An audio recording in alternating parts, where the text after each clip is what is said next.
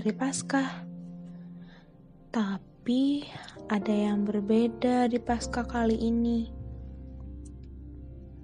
Nggak ada lagi telur-telur Paskah yang biasanya dihias oleh anak-anak atau dicari di tempat persembunyian.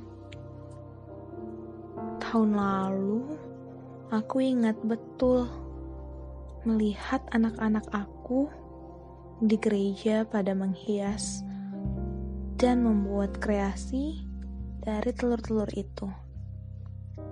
Lalu mereka melompat, mengangkat tangan, menyanyi, merayakan kemenangan Yesus yang sudah bangkit dari kematiannya.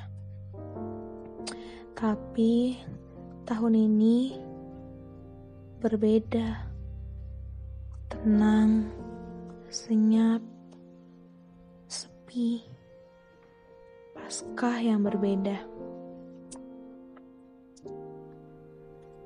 Yang aku tahu, paskah bukan tentang perayaannya.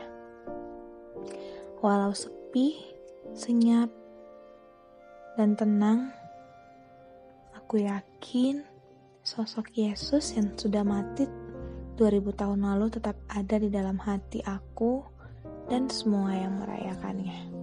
Dia tetap Tuhan yang sama.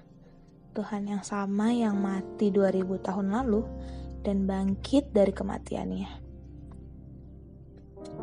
Dia tetap milikku dan milikmu.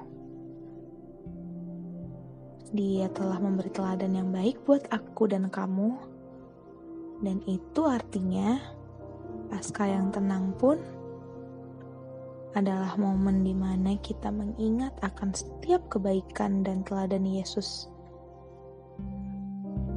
Dia mengasihimu dan mengasihiku dengan kasih yang tulus. Tidak ada kasih yang lebih besar selain kasih Yesus yang mau mati untuk kita semua kepemilikan kita jelas. Kita milik Yesus.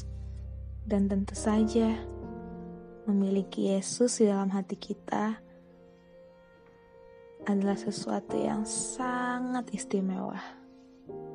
Selamat Hari Paskah Tuhan Yesus. Kau tahu, aku pun mengasihimu.